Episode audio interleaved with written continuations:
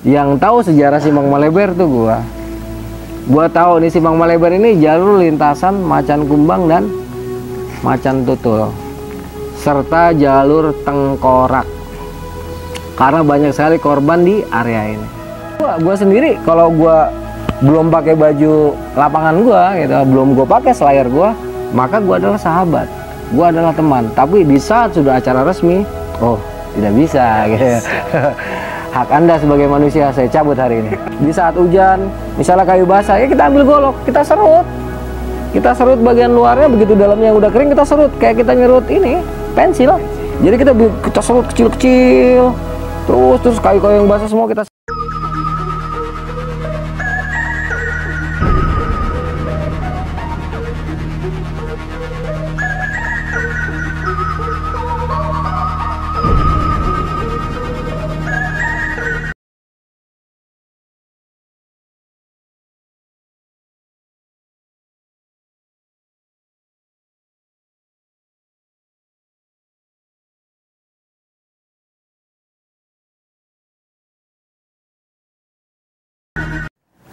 saat inilah ya gue mulai melihat penampakan-penampakan makhluk yang tak kasat mata. Ya sekarang begini ya boleh percaya boleh enggak?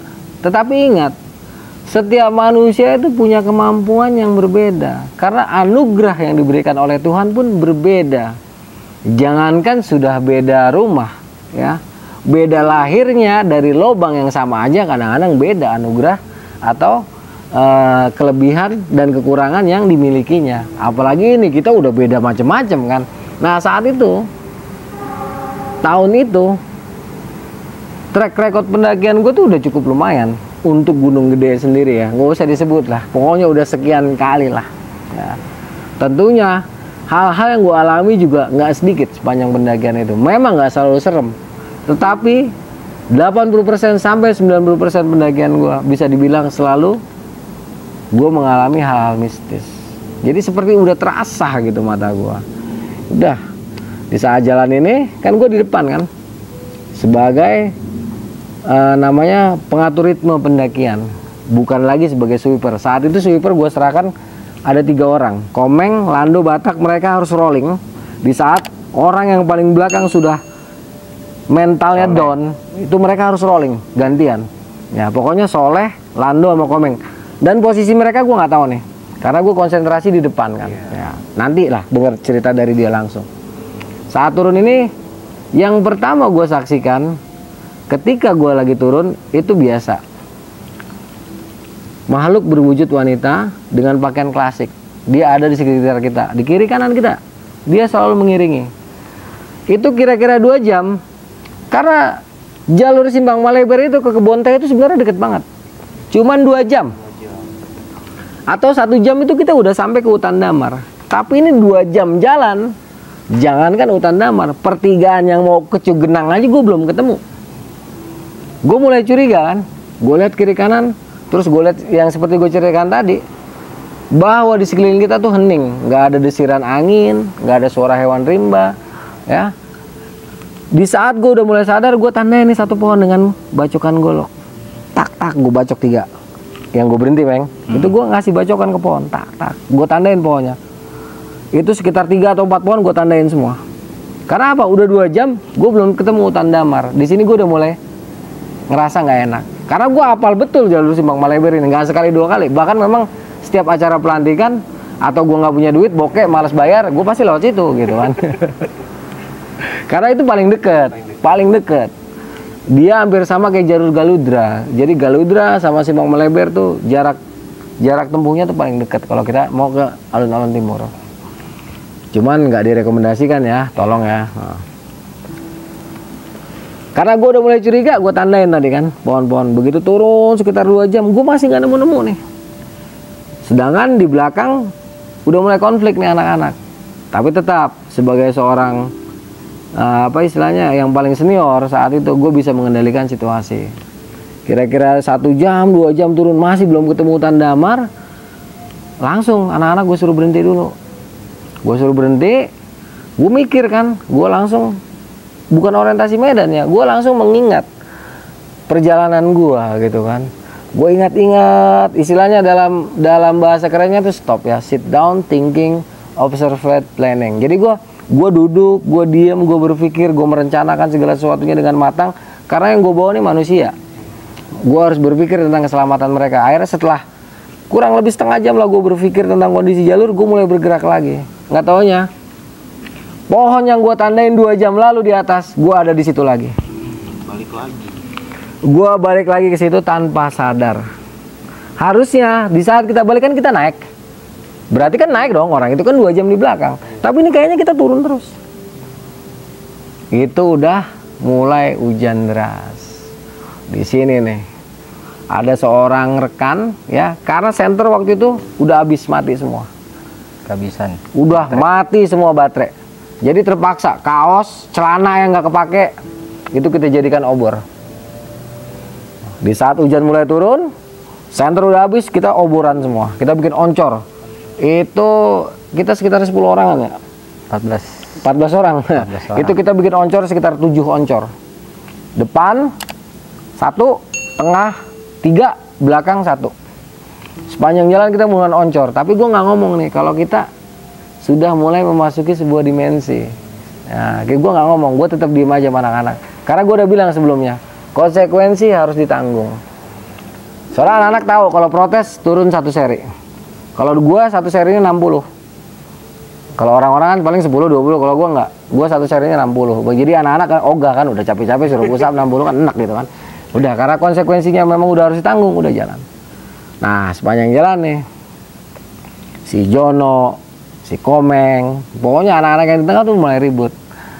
Jono akhirnya nggak tahan kan.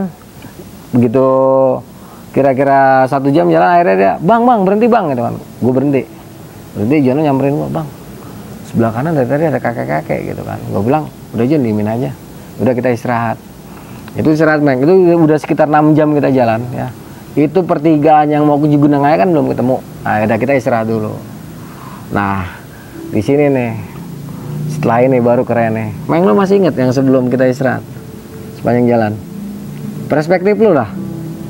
Yang gua yang pas hujan si si CO minta ditinggal gitu. Coba lo yang ngomong dah. Hmm. paling pas dia sepanjang jalan nih kalau dia udah break. Selawat atau ya kan? kalau dia udah break nih ya. Itu yang belakang tuh udah ngerasa. Yang belakang itu ada empat orang. Gua Lando Soleh sama Jono kalau nggak salah itu. Empat orang. Itu udah ngerasa. Ya kan? Nah ini kebenaran nih kita emang sering ini juga kan sering ngumpul juga. Iya. jadinya ya mau nggak mau gimana caranya nih kita nih? Rolling. bikin lelucon juga.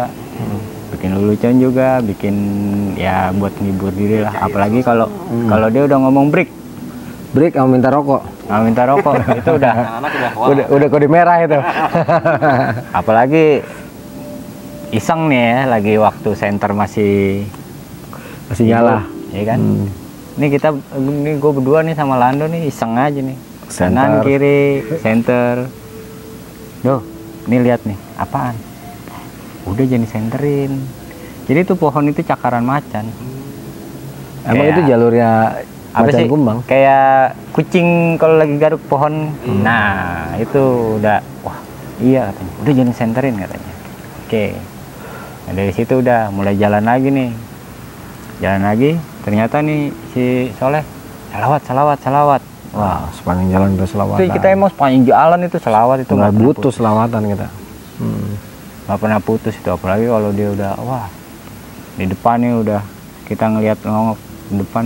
Break wah, udah udah udah break nih. Rapet langsung seret. Rapet. Hmm. ya. Iya. Samping ada gini. Itu salah satu ya kan rekan juga kan ngomong udahlah dia mung- mungkin mentalnya juga udah hancur. Calon anggota itu. Ya kan mental udah hancur fisik, Fisik juga udah hancur. hancur.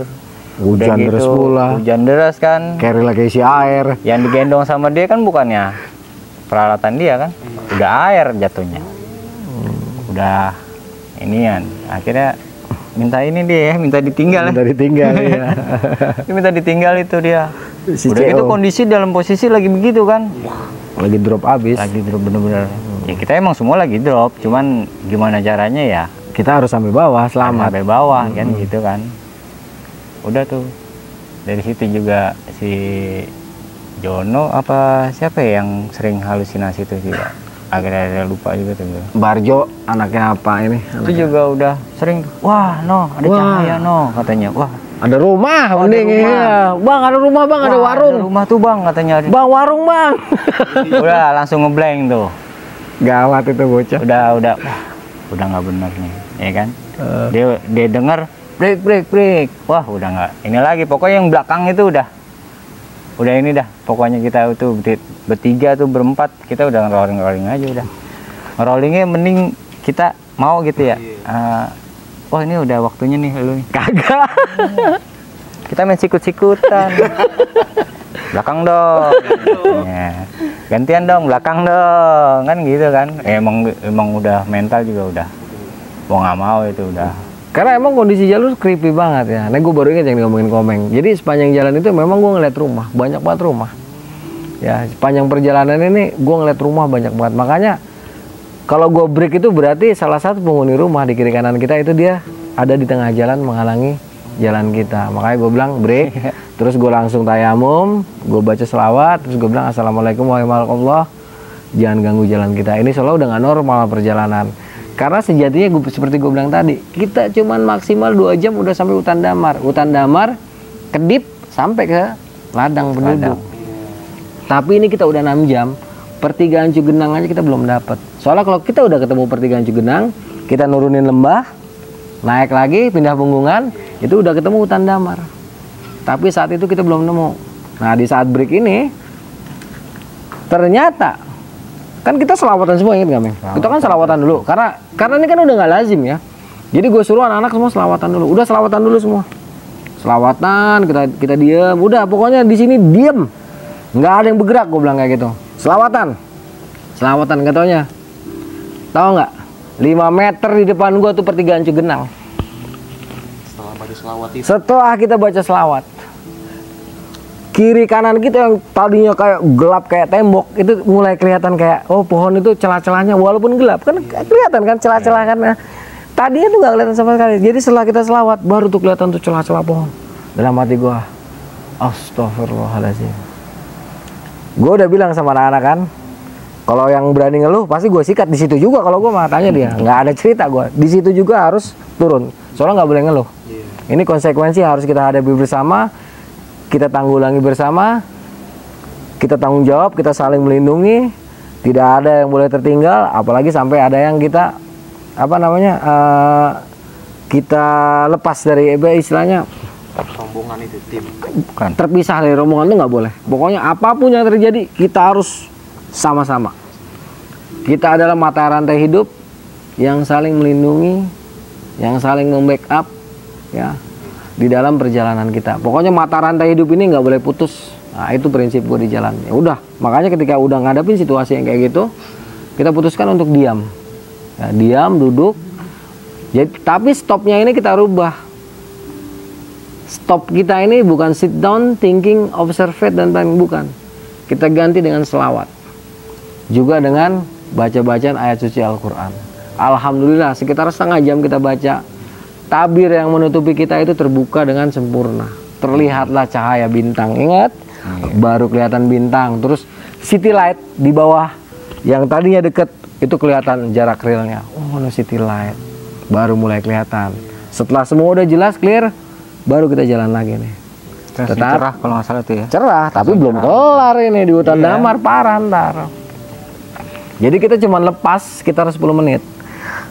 Temu pertigaan Cugenang, pertigaan Cugenang ke kanan, kita kan ngambil ke kiri. Karena emang itu punggungan buntu. Jadi punggungan buntu ke Cugenang kita turun lembah, naik lagi ke punggungan, baru ke arah Cugenang. Begitu juga kalau kita ke Maleber, kita turun dulu ke lembah, naik ganti punggungan, baru kita ketemu punggungan menuju Simpang Maleber. Nah, jadi gua ambil yang ke kiri karena Maleber itu jauh lebih dekat daripada kita ke Cugenang. Cugenang itu masih dua jam, jauh. Nah, udah makanya gua ambil ke kiri ke arah Maleber. Udah. Nah, di sini nih Komeng sama Lando. Ternyata obor mereka udah mati dan mereka terpisah cukup jauh di belakang tanpa gua sadari. Cerita Meng.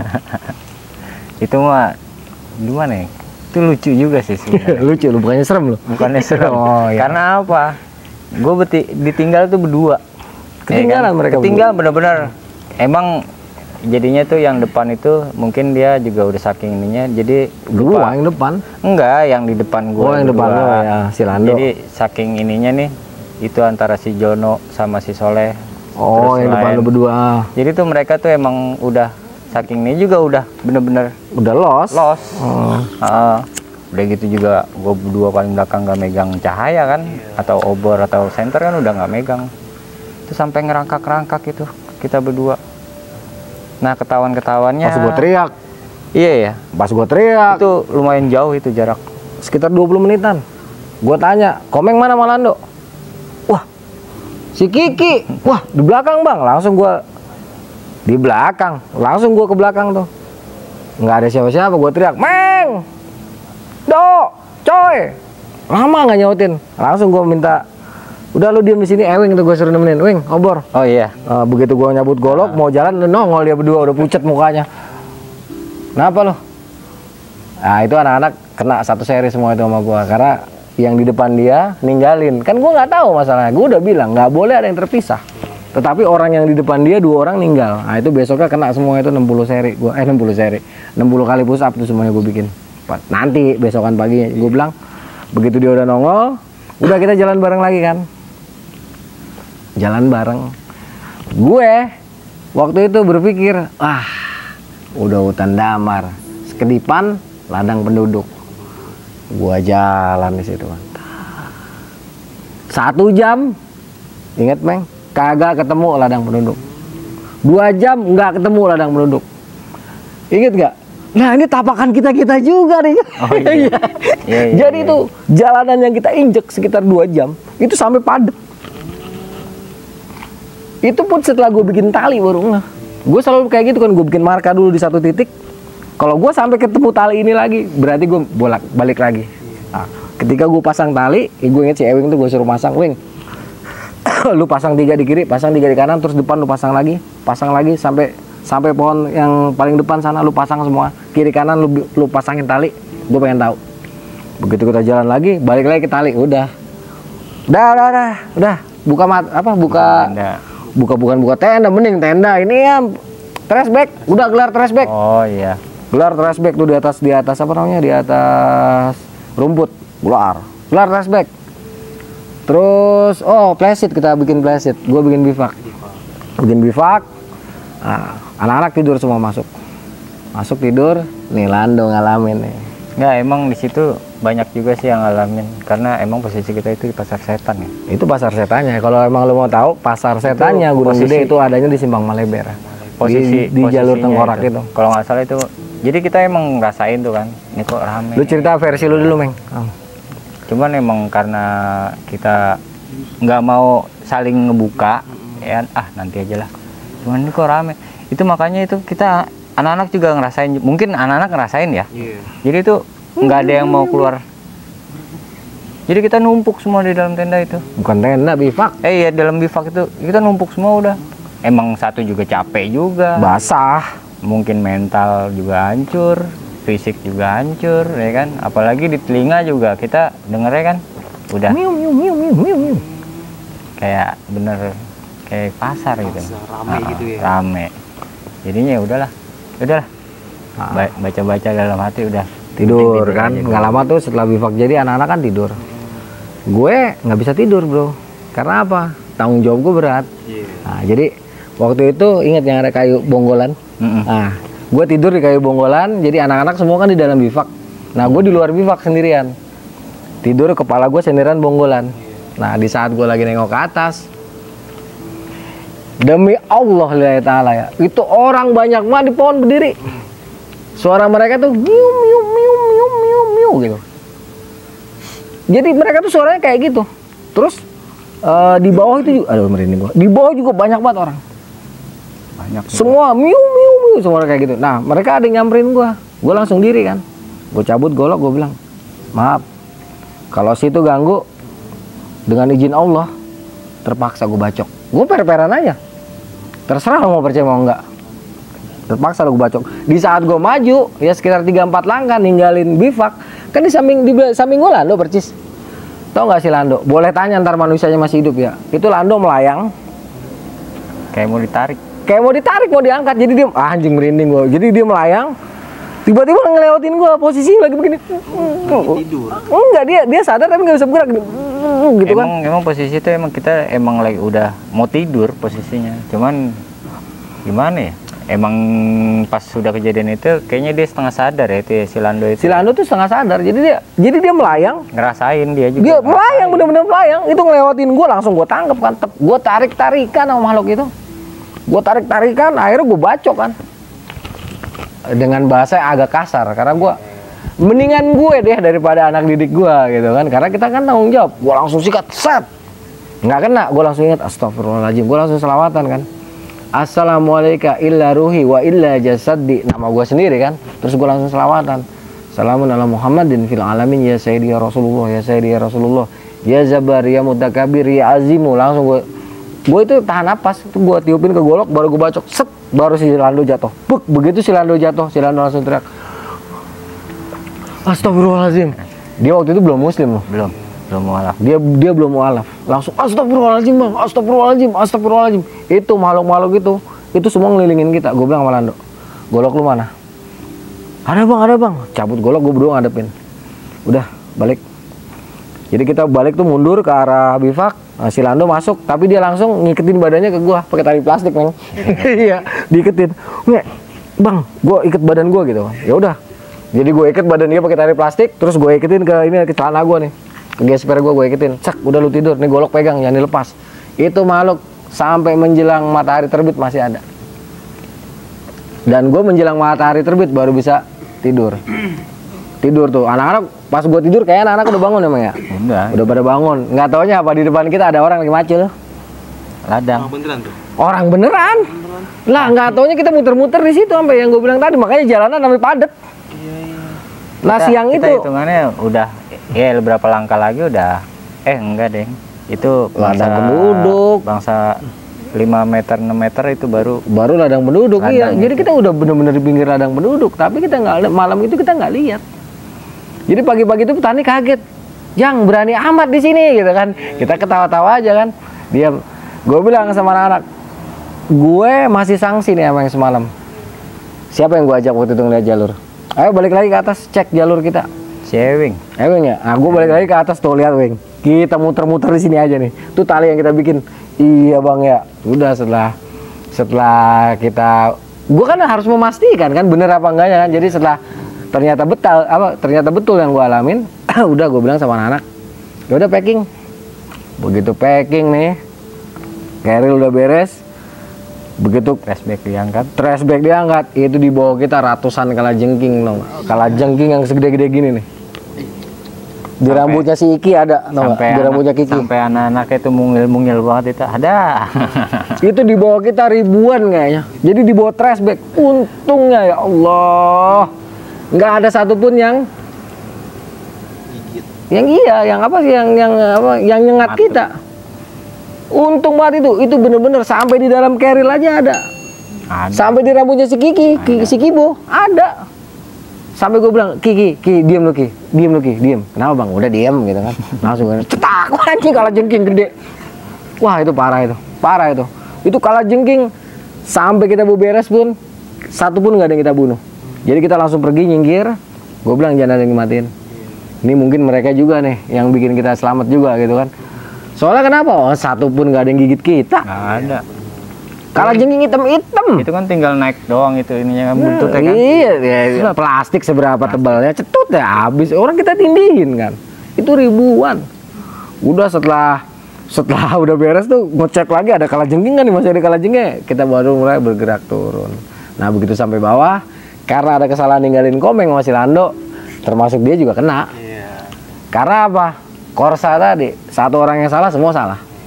Nah, gue bilang lu turun semua, turun. Begitu mereka selesai pusap, gue juga pusap. Jadi gue nggak egois gitu kan. Ya, lu pusap, mereka 60, gue juga 60 pusap sama. Selesai udah kita apel penutupan, baru kita pulang ke Jakarta. Ada yang mau dilengkapin, Meng? nggak ada sih kayak Nggak ada. udah udah ini semua Nah itulah kira-kira kisah gua pada tahun 2002 di saat gue melakukan acara pra pelantikan angkatan kedua. Angkatan kedua ini pun akhirnya namanya serem, The Demitrimba. Iya, karena memang sepanjang acara pra pelantikan dan pelantikan mereka itu penuh dengan hal-hal mistis yang luar biasa. Menembus apa bang? 16 jam menembus tabir gaib. Wah, 16 jam. Iya. Iya. Oke. Ada pesan-pesan bang untuk teman-teman pendaki nih, untuk saat dia mendaki entah tentang tentang temannya gitu. Oh ya. Buat rekan-rekan pendaki ya, buat para senior mohon maaf, untuk yang selitingan juga mohon maaf. Bukan bermaksud menggurui, begitu juga dengan kaum milenial. Ini mohon maaf, ini nggak ada maksud menggurui. Sebaiknya jika kita melakukan pendakian, kita harus sadar keberadaan kita. Kita harus sadar keberadaan rekan-rekan kita, ya. Percaya Tuhan, percaya diri, percaya teman dalam sebuah lingkar mata rantai hidup yang harus kita jaga kebersamaannya dan kekompakannya. Jangan pernah sekali-kali kita meninggalkan rekan kita dalam situasi apa pun. Karena apa? Manusia cuman kita-kita aja. Kita harus mempertahankan rekan kita agar selamat sama seperti kita. Jangan kita cuma mikirin keselamatan kita, tetapi kita mengabaikan keselamatan rekan-rekan kita. Nggak usah jadi pendaki kalau kayak gitu. Karena di saat kita ada di hutan, kita adalah tim. Kalau sudah menyadari keberadaan tim, biasanya kita akan menyadari kebers apa? kebersamaan dan keselamatan bersama. Nggak usah egois. Ya, gunung itu bukan buat gagah-gagahan. Gunung itu bukan cuman tempat untuk eksistensi bukan. Gunung itu tempat belajar. Ya. Belajar bersahabat dengan alam, belajar bersahabat dengan rekan-rekan kita, belajar setia kawan, juga belajar menaklukkan diri sendiri. Tidak ada nggak ada itu kita naklukin alam. Yang kita taklukkan hanya diri kita sendiri. Kira-kira kayak gitu. Tambahan lagi bang? nggak ada kali udah itu aja Oke, Onani hari ini udah keluar semua, udah lemes kan? Pokoknya cerita kali ini banyak banget isinya, ilmunya. Jadi ya buat para pendaki hilangkan rasa ego. Teman adalah apa bang tadi? Wah, Ya, pokoknya mata jangan rantai hidup. Mata rantai hidup, jangan tinggalkan teman, jangan hilangkan rasa ego. Puncak bukan segalanya, pulang ke rumah adalah tujuan utama. Sampai jumpa di Onani selanjutnya dan sehat selalu. Thank you.